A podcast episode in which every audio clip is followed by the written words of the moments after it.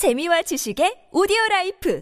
팟빵 안녕하세요. 군사 돋보기입니다. 우리 대한민국의 군사력은 지금도 전 세계 6위 수준으로 절대 약하다고 할 수 없는 수준이지만 하필이면 주변에 너무 강력한 군사력을 가진 국가들이 포진해 있는 것이 문제입니다. 특히 중국의 해군력 성장이 미친 듯이 계속되고 그에 따라 예전부터 전 세계 3위 수준의 해군력을 가진 일본까지 더욱 해군력을 증강시키고 있는 것이 문제인데요. 우리 한국은 이제까지 주적을 북쪽으로 설정하고 그에 맞춰 육군 전력을 가장 강력하게 키워왔지만 해군력이나 공군력은 육군에 비교하면 많이 떨어지는 수준이었습니다. 특히 한국 해군의 고질적인 단점으로 지 적되어 온 것은 크게 부족한 대잠전 분야였는데요. 절망적이라는 평가까지 들었던 한국 해군의 대잠 전력과 소해 전력은 시대에 크게 뒤떨어지는 북한 해군을 상대로도 적지에서의 작전 수행에 있어 굉장히 큰 제한을 받을 것이 분명했고 안전한 미 해군 함대 방어망 안에서 함포 사격을 지원하거나 순항 미사일을 지원하는 것 이상을 기대할 수 없을 것이라 여겨졌습니다. 급기야 2010년 3월 26일 밤 9시 22분 대한민국 백령도 남서쪽 약 1km 지점에서 포항급 초계함인 PCC-77이 천안함이 초계 임무 수행 도중 북쪽 해군 잠수정의 어뢰에 공격당해 선체가 반파되며 침몰하는 사건이 벌어지고 맙니다. 우리 군에게 있어 이 사건은 절대 잊어서는 안 될 가슴 아픈 과거이자 문제점을 개선하지 않았던 태도가 끝내 소중한 우리 군 장병들의 목숨 여럿을 희생시키는 결과로 돌아왔기에 뼈저린 반성이 필요한 일이었는데요. 그러나 이 사건은 대한민국 해군의 체질 자체를 변화시킨 대사건이었으며 본래 빠듯한 예산 사정으로 대잠전에 대한 투자를 등한시했던 우리 해군은 이후 그야말로 눈을 뒤집고 대잠전에 대대적으로 투자하게 되었습니다. 그 중에서도 세종대왕급 구축함의 후속 함인 KDX-3 Batch2는 세계 최강급의 하드웨어 성능을 가진 한국형 대잠 체계가 탑재되는 것은 물론 이제껏 우리 해군에서 볼 수 없었던 놀라운 성능의 장비들이 한국 해군의 대잠 능력을 크게 끌어올리게 될 예정입니다. 특히 기존 한국 해군의 대잠전 체계가 통합적으로 운용되지 못해 엄청난 낭비 요소가 되어온 점을 개선하기 위해 국방과학연구소가 개발한 한국형 대잠전 지휘 체계는 미 해군 이지스함에 장착된 ANSQQ-89 대잠 전투 체계와 동일한 확장형 구조를 가지는 것뿐만 아니라 더욱 발달된 최신형인데다 이를 이루는 하드웨어 성능은 미국 제보다 훨씬 우수할 정도라고 하는데요. 지금부터 한국 해군이 진화하는 대잠전 능력과 세종대왕급 구축함의 후속함 KDX-3 Batch2에 탑재될 최강의 대잠전 체계에 대해 알아보겠습니다. 전문가는 아니지만 해당 분야의 정보를 조사 정리했습니다. 본의 아니게 틀린 부분이 있을 수 있다는 점 양해해 주시면 감사하겠습니다. 대잠 전력으로 잠수함보다 더 강력한 KDX-3 배치2 구축함 우리 대한민국의 주변국들이 날이 갈수록 더 무시무시한 해군 전력을 갖추고 있습니다. 이에 따라 우리 한국에도 강력한 전투력을 보유한 전투함들이 필요해졌고 급기 앞으로 군사 강국의 상징이나 다름없는 항공모함까지 건조하겠다고 나서고 있는 상황인데요.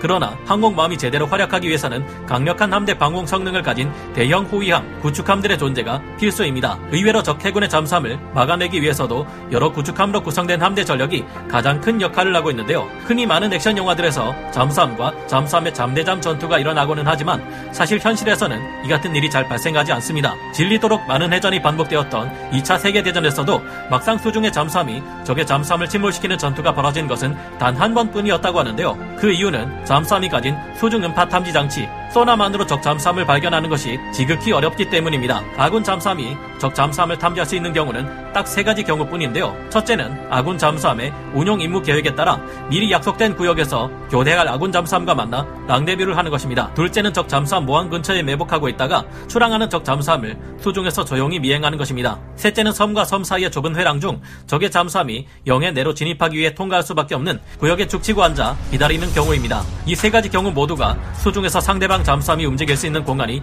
크게 제한되는 경우들인데요. 적의 모항에서부터 적 잠수함을 미행하지 않는 한 수중 한복판에서 적 잠수함을 아군 잠수함 자체의 센서로 탐지할 확률은 0에 가깝습니다. 대기와 달리 수중에서는 적의 잠수함을 감지할 수 있는 수단이 오로지 음파를 사용하는 소나밖에 없기 때문에 아무리 최첨단의 각종 소나 체계들로 빈틈없는 대잠 감시망을 철저히 구축한다고 해도 적 잠수함의 정숙성이 뛰어나다면 이를 탐지하기가 여간 어려운 것이 아닌데요. 적 잠수함 한 대를 찾기 위해 어마어마한 규모의 함대가 난리를 치는 것도 이런 이유 때문이며 적 잠수함을 탐지하는 데 있어 더 뛰어난 성능을 발휘하는 것은 오히려 수중의 아군 잠수함보다 여러 척의 수상 전투함이거나 대잠 초계기, 대잠 헬기일 경우가 많습니다. 천안함 피격 사건 이후 가장 먼저 천안함과 같은 다른 포항급 초계함의 후기형 15척들은 최소한 생존성을 보장받을 수 있도록 레이더와 소나 일부 개량이 이루어졌습니다. 소나를 개량하고 어뢰 음향 대항 체계인 TACM을 통해 북쪽 잠수정의 어뢰 공격을 사전에 탐지하고 신규 대수상 레이더를 탑재해 적 잠수함의 전망경을 미리 발견해 이를 회피할 수 있도록 개선되었다고 합니다. 그리고 시간이 지나며 신형 전투함정들이 나오기 시작하면서 한국 해군의 대잠 전력은 점점 더 강력해지고 있는데요. 인천급 호위함 Batch 1이나 대구급 호위함, 세종대왕급 구축함 Batch 1 등의 함정에는 보다 발전된 대잠 감시 체계들이 탑재되었고 특히 앞으로 나올 세종대왕급 구축함의 후속함 KDX-3 Batch 2와 한국형 차기 구축함 KDDX에는 전 세계에서도 대잠 전의 최신 트렌드에 뒤지지 않는 최고 사양의 대잠 체계들이 배치됩니다. KDX-3 Batch 2급은 겉모습만 KD3급이지 내부적으로 살펴보면 완전히 다른 함정이라 해야 할 정도로 큰 발전을 보이고 있다는데요. 대공 전투 지휘 체계가 기존의 이지스 Baseline 7.1K에서 이지스 Baseline 9으로 교체되는 것도 주목할 만하고 탄도미사일 요격 체계를 관제하기 위해 BMD-5X 체계가 탑재된 덕분에 SM3와 SM6 미사일 모두를 운용할 수 있는 것이 우선 큰 의미입니다. 하지만 새로운 한국형 대잠전 체계가 탑재된다는 것이 더욱 주목할 만한데요. KDX KX3 Batch2에는 세종대왕급 구축함의 것보다 두 배는 더 커진 대형 함수 소나가 탑재됩니다. 이 새로운 대형 함수 소나는 강력한 해저면 반사파 탐지 능력을 가지고 있는데요. 이 대형 함수 소나 덕분에 운용이 번거로웠던 대형 견인식 저주파 능동 소나 없이도 KDX3 Batch2는 100km 이상의 범위를 능동적으로 탐지할 수 있다고 합니다. KDX3 Batch2에는 국방과학연구소가 개발한 견인식 저주파 소나 또한 탑재되는데요.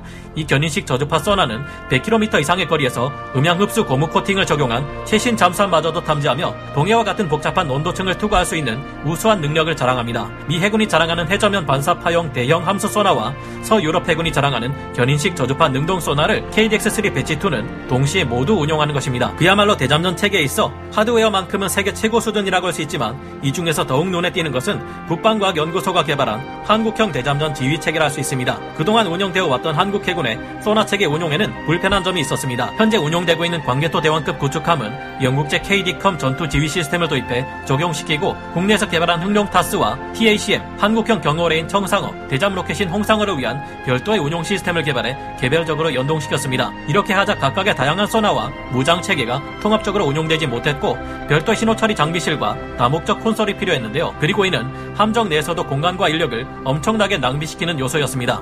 복잡한 과정이 이어지는 대잠전 상황에서 현재 이런 전투 체계를 사용하려면 각각의 독립된 콘솔을 운용하는 인력들이 입으로 직접 상황을 통보해야 하는데요. 음탐관은 이들의 육성을 듣고 상황을 직접 확인한 다음 다시 목소리로 대잠용 무기나 기만기 등을 발사하도록 명령합니다. 이와 같은 복잡한 운용 과정과 2중 3중으로 거치는 복잡한 명령 체계 체계는 적에 맞서는 대응을 그만큼 늦어지게 만들고 지시를 하고 정보를 제공하는 데 있어서도 자칫 문제가 생기도록 할 염려가 있습니다.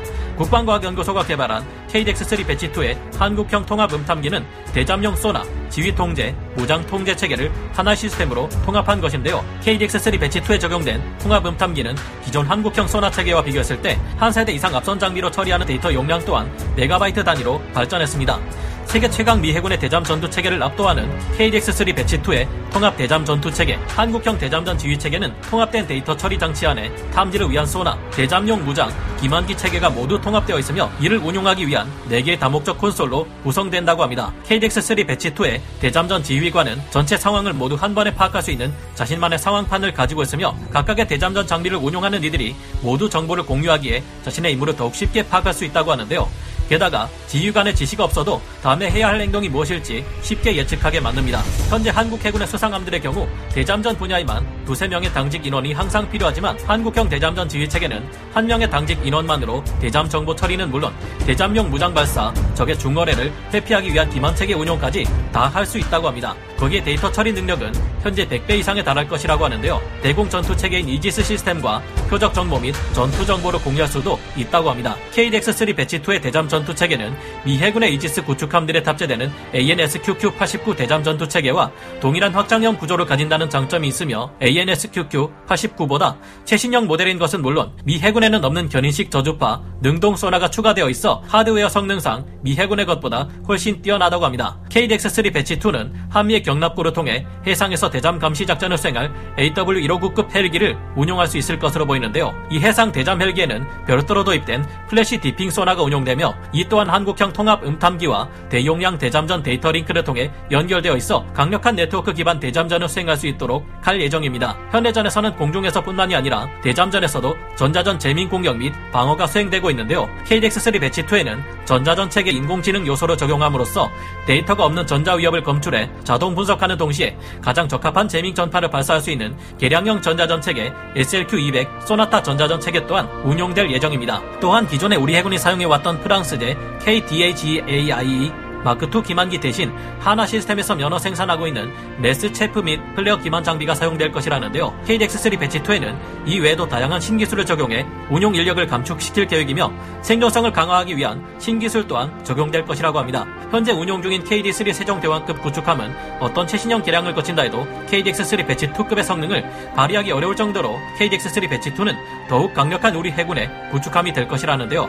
KDX3 Batch2의 혁신적인 대잠전 체계 개발 이외에도 아직 부족한 대잠전 능력을 끌어올리기 위해 앞으로 우리 해군은 더 많은 노력을 이어가게 됩니다. 우리 해군은 대잠 전력 강화 일환으로 신규 대잠 헬기를 도입하기 시작하였으며 1차로 와일드캣 8대를 도입 완료했는데요. 2차로 좀 더 대형 대잠 헬기인 MH-60R 시호크 12대 또한 도입할 예정입니다. 또한 신규 대잠 초계기인 P-8A 포세이돈의 도입이 확정되어 2022년부터 배치가 시작되는데요. 아직까지 우리 해군의 문제점은 합동 교전 능력 CEC가 갖춰지지 않아 지구 곡면 효과로 발생하는 저고도의 사각지대를 통해 침투하는 적의 sea skimming, 대함 미사일을 막아낼 수 없다는 것입니다. 하지만 P-8A 포세이돈을 도입해 이를 통해 한국형 CEC를 구축하면 드디어 우리 해군은 지구 곡면 효과의 한계를 극복하고 주변국의 강력한 해군들을 상대할 수 있게 될 것으로 보입니다. 더불어 SM3를 이용한 중간 단계 탄도미사일 요격에도 더욱 높은 요격률을 기대할 수 있겠죠. 취약한 대잠전 성능을 보이는 포항급 초계함이나 울산급 호위함도 2020년대가 도래하자 퇴역해 세계 각국으로 공여되고 있고 이제 대잠전에 취약한 한국 해군이라는 말은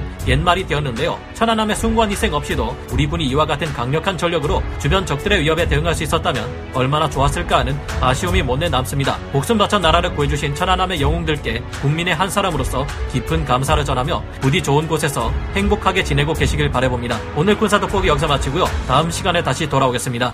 감사합니다. 영상을 재밌게 보셨다면 구독, 좋아요, 알림 설정 부탁드리겠습니다.